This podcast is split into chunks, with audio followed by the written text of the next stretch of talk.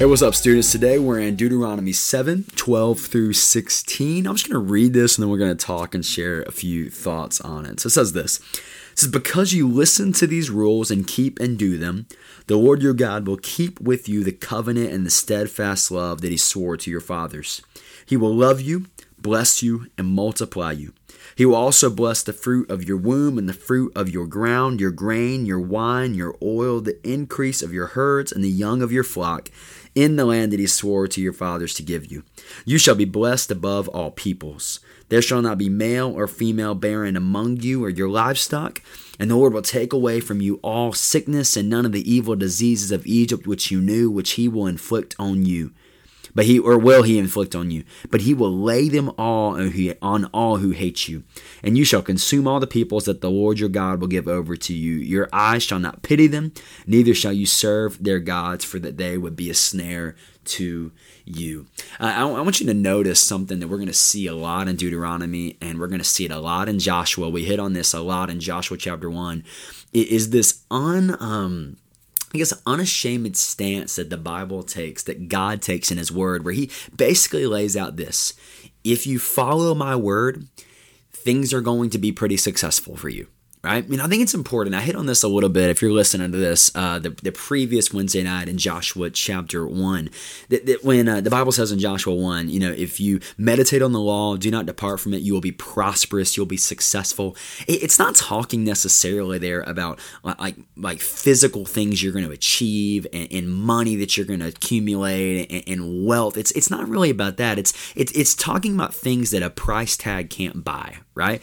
Um, talking about joy and peace and contentment and satisfaction and love and all of these things and, and, just the ability to live life well, right? If you keep the word of God, if you do the word of God, if you obey the word of God, then life is going to be prosperous for you. Life is going to be well for you. Now, now here's the deal. Um, that does not mean that it protects you from everything, right? We talked about this the other night. That that does not mean that I, I think about the classic example is God tells his disciples or Jesus tells his disciples, "Hey guys, get on a boat and go across the Sea of Galilee. I'll meet you there later." And as they're on the boat, a storm comes up and it's crazy, right? That they're obeying the word of God and yet they get thrown into a storm, right? I think about Shadrach, Meshach, and Abednego. They are obeying the word of God and they don't bow down to an idol, and yet they have to be thrown in a fire fiery furnace, right? Uh, like, just obeying the word of God does not shelter you from things, but man, it brings you a joy and a peace and a contentment and, and, just life to the fullest when you're obeying His word versus when you are not obeying His word.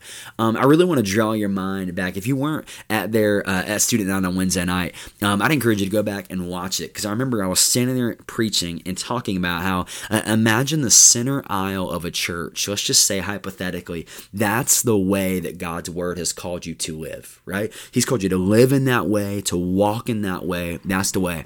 But what's amazing is sometimes in life, we will be on the opposite side of the room.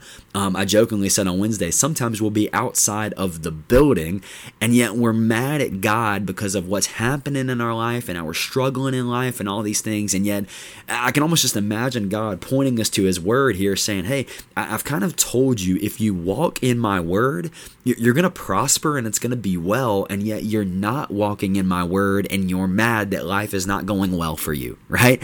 And again, this is not to say that Jesus is just some kind of pill that we take and everything goes well. No, following Jesus is going to bring persecution. First Peter talks about that, right?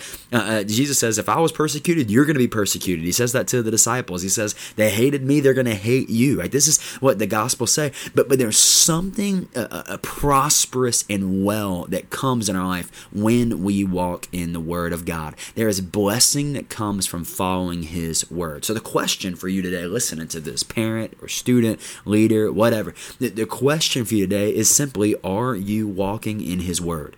We're going to see this a lot in Deuteronomy. We're going to see it uh, over and over again in Joshua. The question is, are you walking in His Word? Because when you walk in His Word, blessing is going to follow. And Deuteronomy 7, uh, verses 12 through 16 reminds us of that.